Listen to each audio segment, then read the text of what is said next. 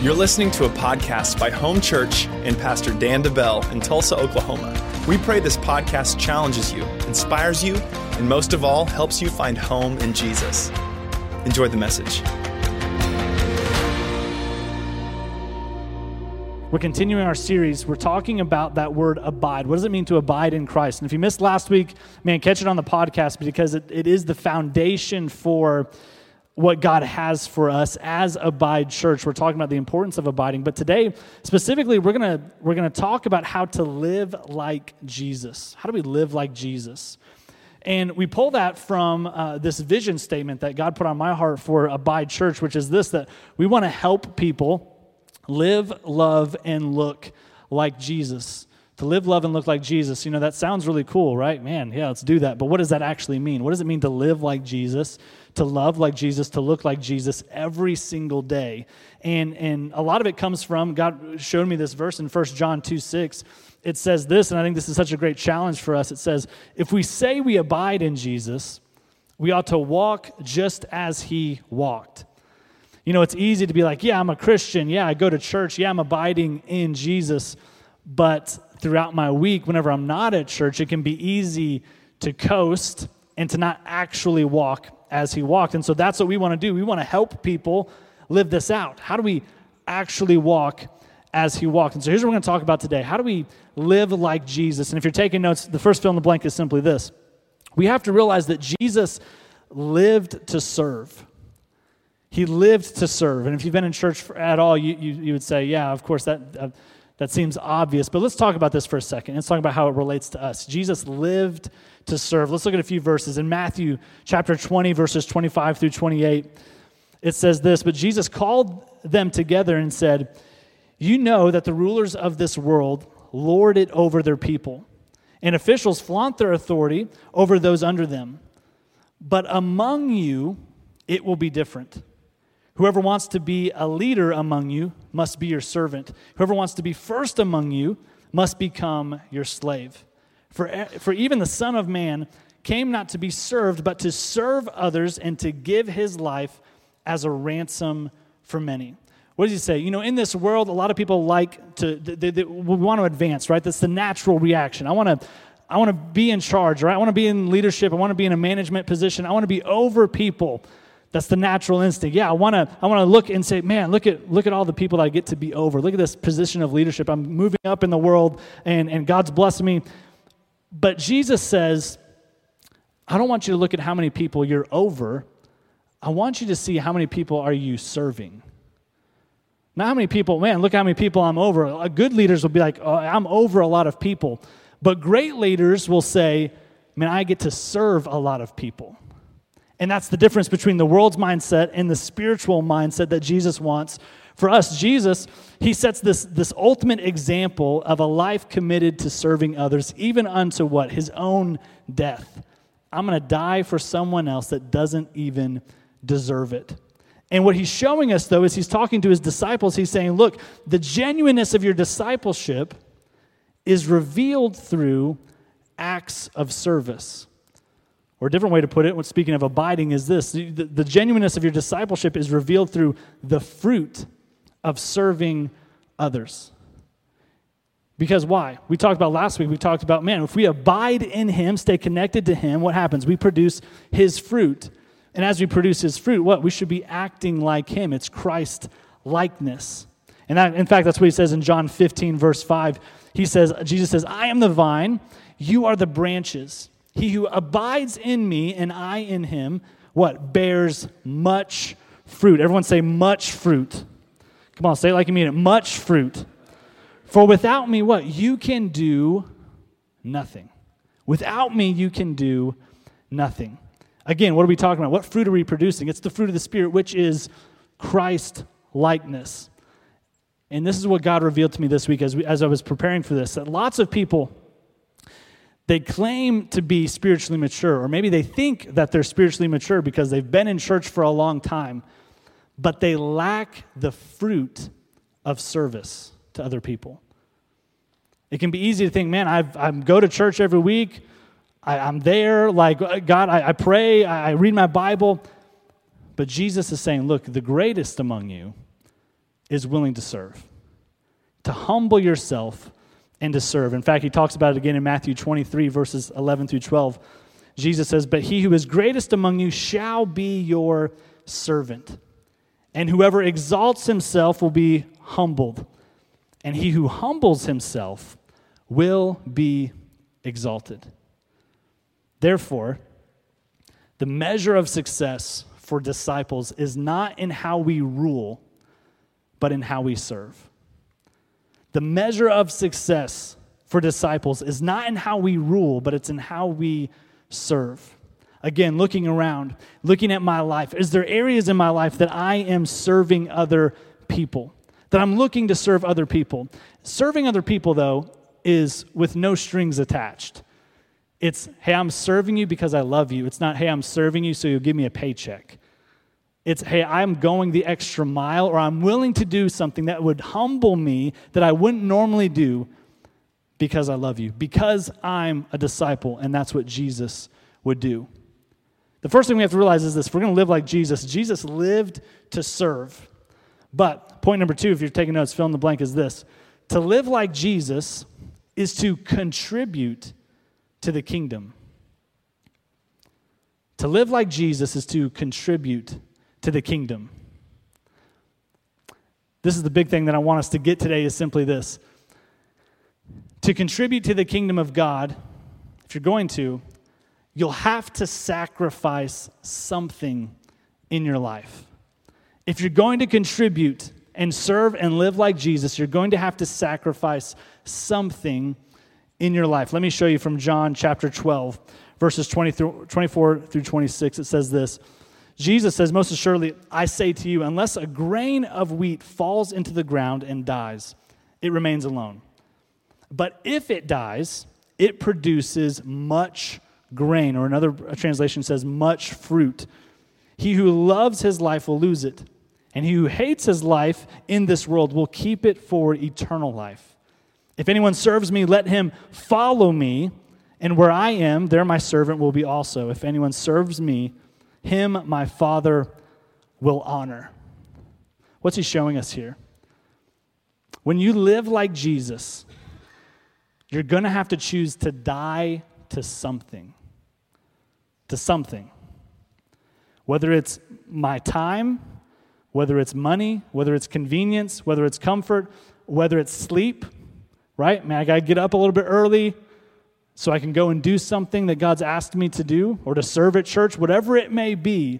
I'm going to have to die to something. Not physically die, right? Praise God. But I'm going to have to die and sacrifice something. What does Jesus say? He says, if I have that seed, that, that, that grain of wheat, and if I hang on to it, I, I want this, this is mine. He says, that's all you're ever going to have. But he says, if you want multiplication in your life, I got to take what I've been hanging on to and I actually have to put it in the ground and die to it. So, what? If I want, here's a great example. I've used this many times as I talked with people individually. A lot of people that they have family members that are far from God. Man, I've been praying for my, my, my son, my daughter, my, my whoever, my family member to come to Christ. I would say, why don't you sow seed then?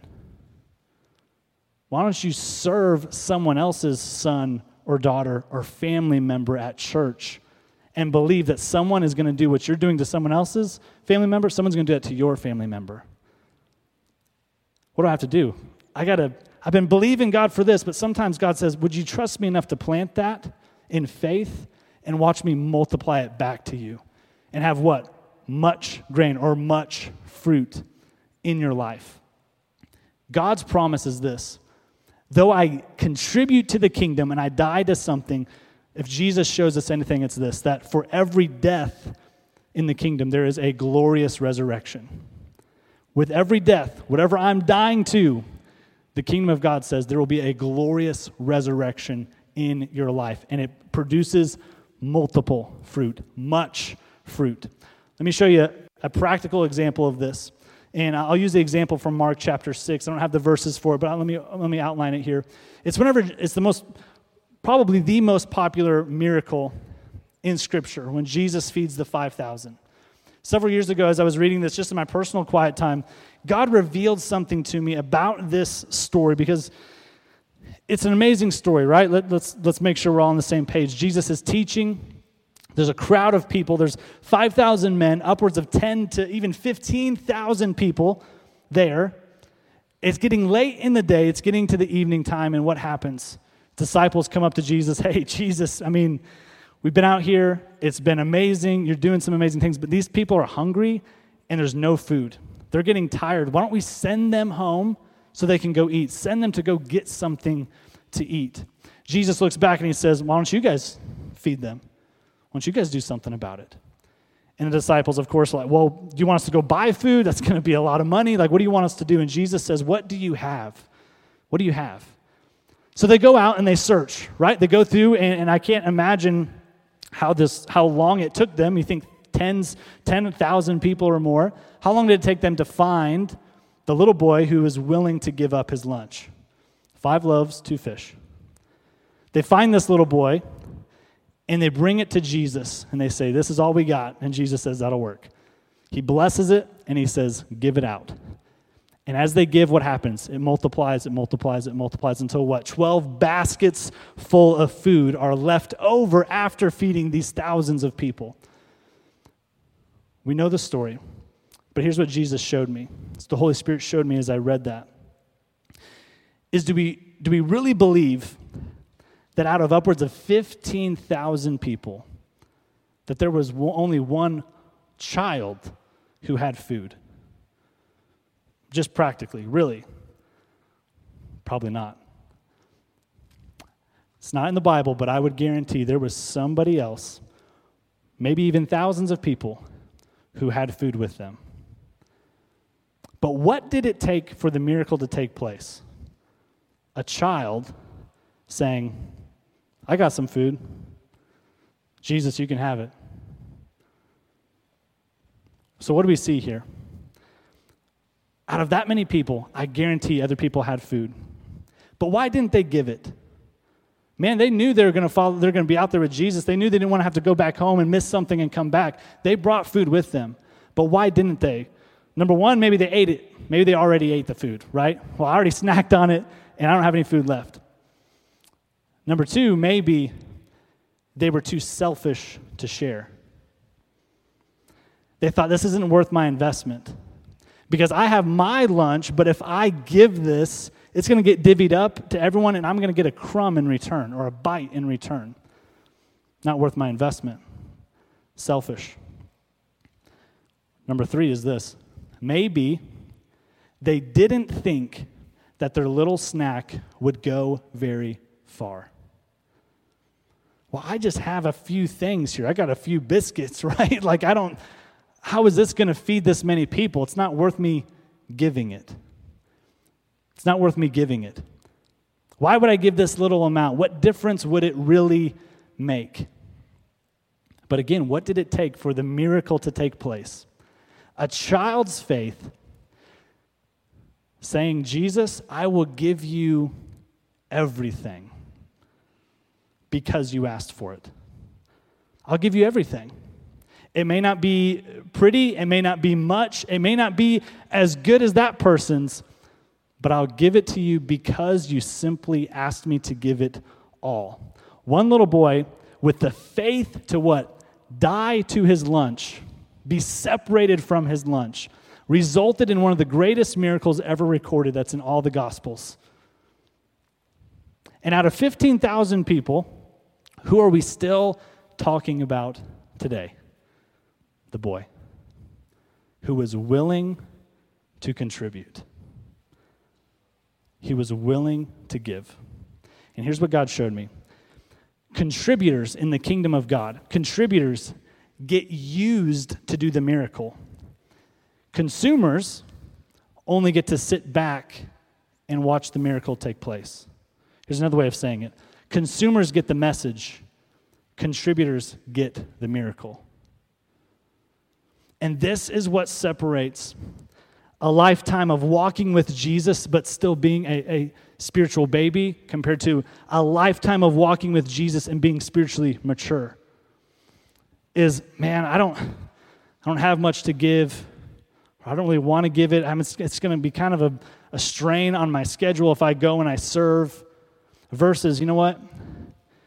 Jesus, you asked me to give, and it may not be much, and it may not be pretty, it may not be as good as that person's, but I'm going to give because you asked me to give anyway. I'm going to serve because you asked me to serve anyway. Consumers get the message, contributors get the miracle. Consumers, they can come and they can sit and they can listen to a message in church. But what happens? A lot of times in our culture, especially with, man, I'm so glad to be back to physical church gatherings because what can happen is many times when I'm just consuming God's word, but I'm not acting on it, I'm not serving anywhere, I'm getting spiritually fat, but not spiritually healthy. Does that make sense? what happens? It's just like working out, and it's just like a good diet, right? My, my going to church and serving is like working out. But my diet spiritually is my time with Jesus every single day. And what even in the natural, what would it take? What do they say? Well, the diet is 80% of your results. Many people, they may focus on, well, I attended church or I went, but I'm just consuming, rather than, man, I went and I, I did something with it. I put it into action. I have a friend that I talked to this past week, and this is a great example of this. He moved to Oklahoma City about three years ago, four years ago, and he was down in the, the south part of Oklahoma City, and they were looking for a church. And man, I just couldn't find a place that they felt like they belonged. They found, finally found a church that was like the north part of, of Oklahoma City, where uh, it's like an hour drive from their house. He's like, man, we love it there, but it's an hour. Like it's an hour drive. I don't, if we get involved, like we're gonna have to get up super early just to get there for to help with setup and all this stuff. And I remember we had this conversation. I remember talking with him, and I remember just saying, "But man, it's church. What's it worth to you? What's it worth to you?" And after a lot of back and forth, finally, him and his wife said, "You know what? We're going to commit. Like we're going to. This is our church, and we're going to get involved. I don't care how early I have to get up on my day off. We're going to commit. A couple years ago, I got a phone call from him, and he said, Hey, man, you'll never believe this. They just offered me a part time position as their elementary kids pastor here. He started off just taking pictures on the weekend, but because he contributed, what happened? God opened doors for him. Two days ago, I got a call from him, and he said, Man, you're never going to believe it. They want me to come on full time as their elementary kids pastor.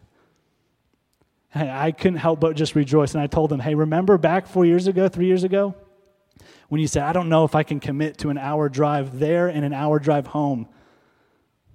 But you did. And what did he do? He died to his time.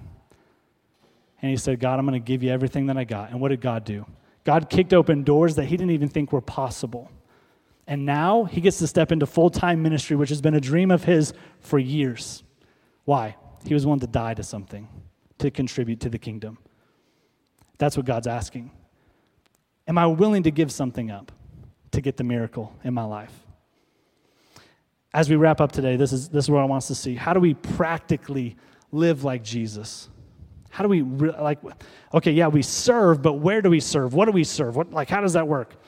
The first one is this God's word commands us to serve in his church. I got to serve in his church. And if we're being honest, serving in his church, serving at church is the easiest place, right? it's the easiest place because the people you're serving are usually going to be nice in return.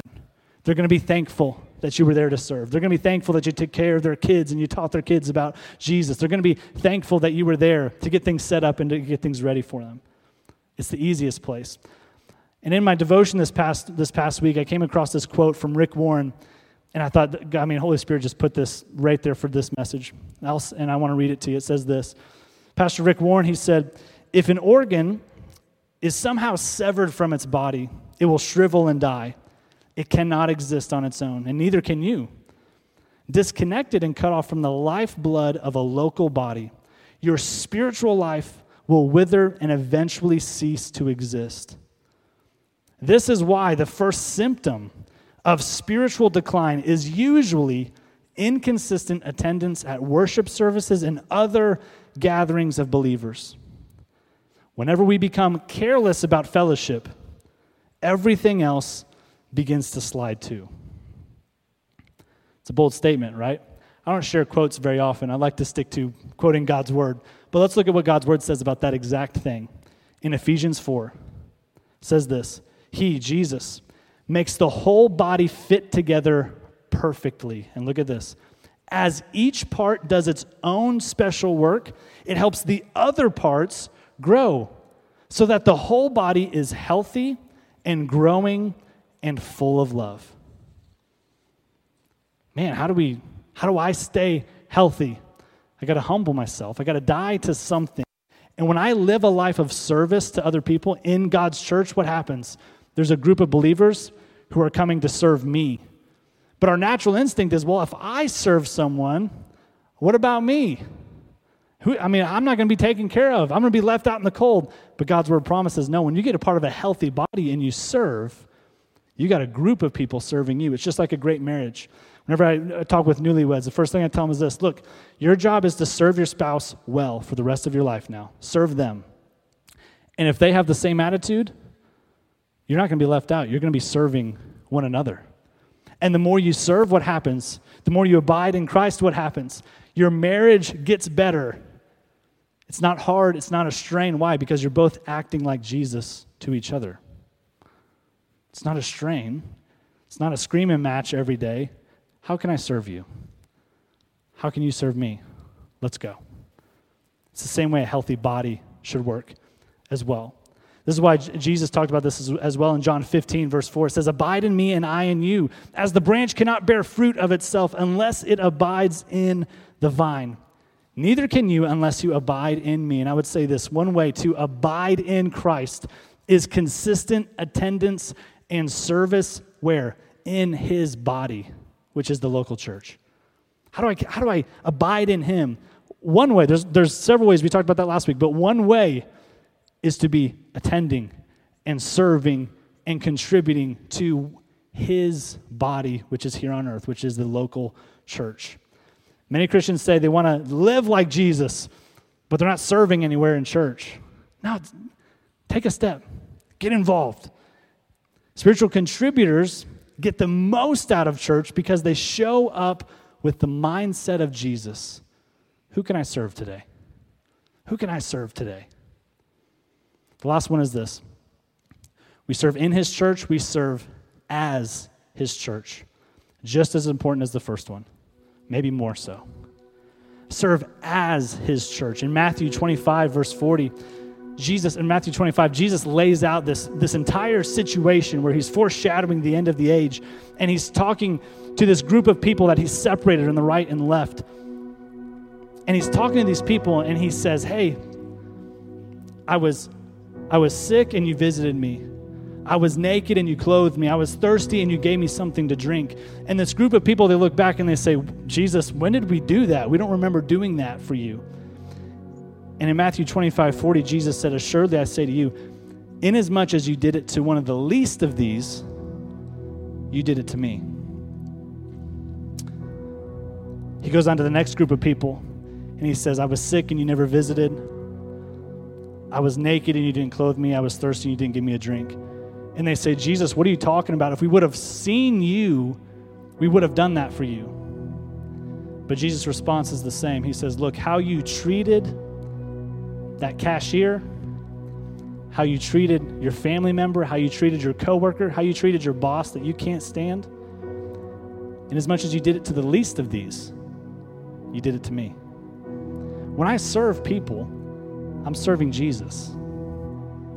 I can serve the biggest jerk in the world, but I can still say, Jesus, I'm going to serve them well, put my feelings aside, serve them well because your word says when I do it to someone else, I'm doing it to you. And I want to serve Jesus well. Serving in his church is important, but living like Jesus is an everyday thing, not a Sunday thing. Can't just serve at church, I got to serve as his church.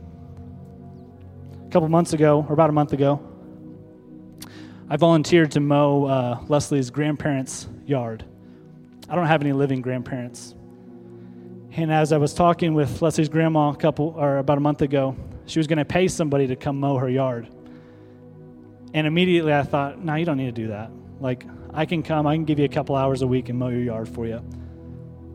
Not a big deal. It's like a third of an acre. I'll push mow it, knock it out, it'll be fine. And as I went, the first time I did it, I had a, uh, a moment with God push mowing the front yard. As I was push mowing, I remember thinking I had this to do list in my mind. Man, I got a lot of things I need to get done today.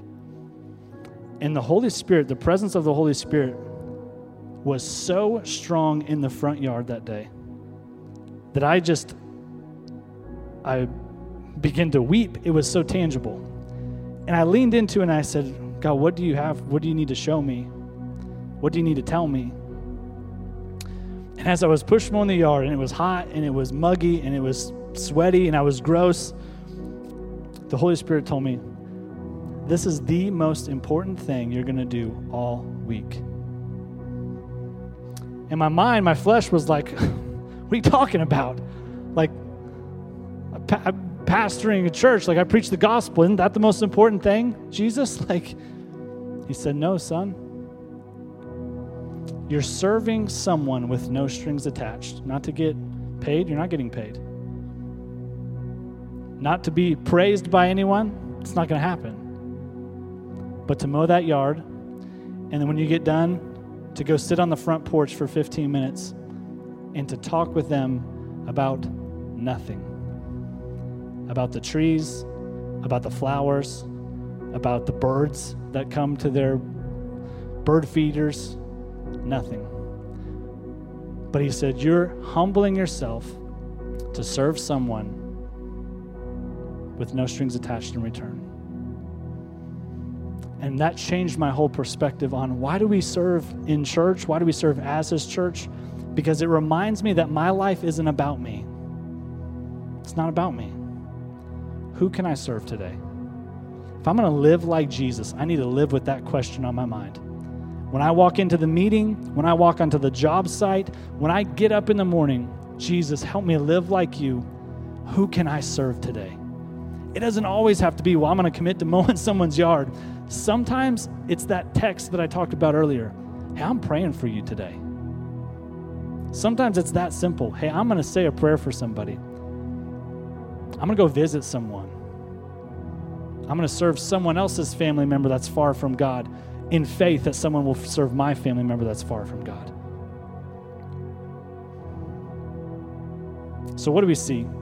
As Abide Church, we're, we're committed to living, loving, and looking like Jesus. And then over the next couple weeks, we're going to talk about what does it mean to love like Jesus? What does it mean to look like Jesus? But for today, Jesus lived to serve.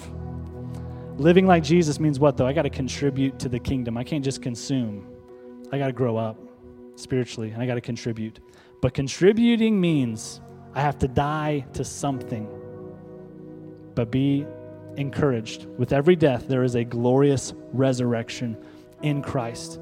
How do we do it? What does it practically look like? I serve in His church and I serve as His church. It's not a one day a week thing, it's an everyday thing. Let's pray. Heavenly Father, God, thank you for your word. Jesus, thank you for coming and setting an example for us. And God, thank you for making it simple for us. You knew we were simple minded. You made it simple so that we could understand. And God, I just pray that as we take these spiritual truths and as we look to your word this week, help us live like Jesus by looking to serve other people. And Father, I pray that your word is true, that though we may die to something in our lives, though we may say, I'm going to give up 30 minutes, an hour of sleep, I'm going to give up my time, I'm going to give up my comfort to go serve someone. Father, your word is true that everything that we die to, we get back multiplied back to us.